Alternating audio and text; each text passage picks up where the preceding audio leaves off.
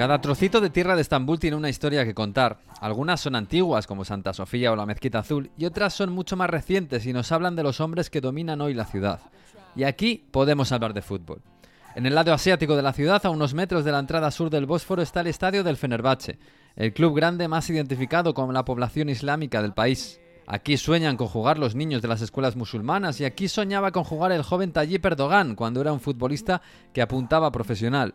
Jugaba de delantero en las ligas juveniles y un día el Fenerbahce llamó a su puerta. Él quiso fichar, pero su padre le negó el deseo. Estudia y un hombre, le dijo. Y allí, en su obediencia juvenil, se terminó una carrera de futbolista y empezó la del político más influyente de la moderna Turquía. Erdogan fue a la Universidad del Mármara y siguió por la tele los partidos del Fenerbahce. Veía también los éxitos del Galatasaray, el otro gran club de la ciudad y antagonista del Fenerbahce, el club formado por las élites culturales y sociales de Constantinopla, en el Liceo de Galatasaray, junto a la Torre de Gálata, hoy llena de turistas en la parte occidental del Bósforo. La edad dorada del Galatasaray coincidió con la llegada de Erdogan a la vida política, primero como alcalde y después como presidente.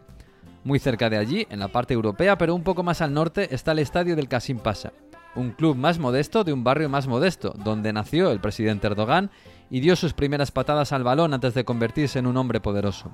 El Kasim Pasa nunca ha ganado un título nacional, pero se codea con los grandes desde hace unos años. Su campo se llama Estadio Recep Tayyip Erdogan y se llena todas las semanas. Lejos del centro está el Estambul Basaksehir, la joya de la corona erdoganista, un club que fue privatizado en 2014 y comprado por poderosos empresarios del Partido de la Justicia y el Desarrollo, el partido de Erdogan. Se cambiaron sus colores y se instauraron el naranja, el azul y el blanco, los colores del partido. Se construyó un moderno estadio que fue inaugurado con un encuentro de exhibición en el que jugó el propio Erdogan, con la camiseta del Basak Sehir y el número 12 a la espalda.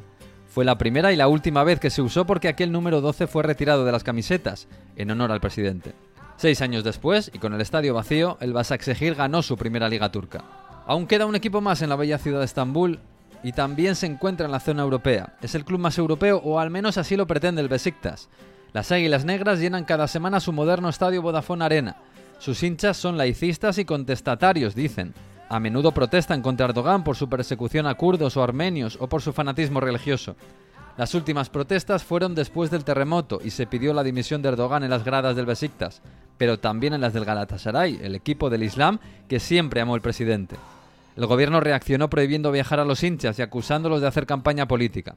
Porque todo en Estambul tiene que ver hoy con el fútbol y sus estadios, y con Tayyip Erdogan.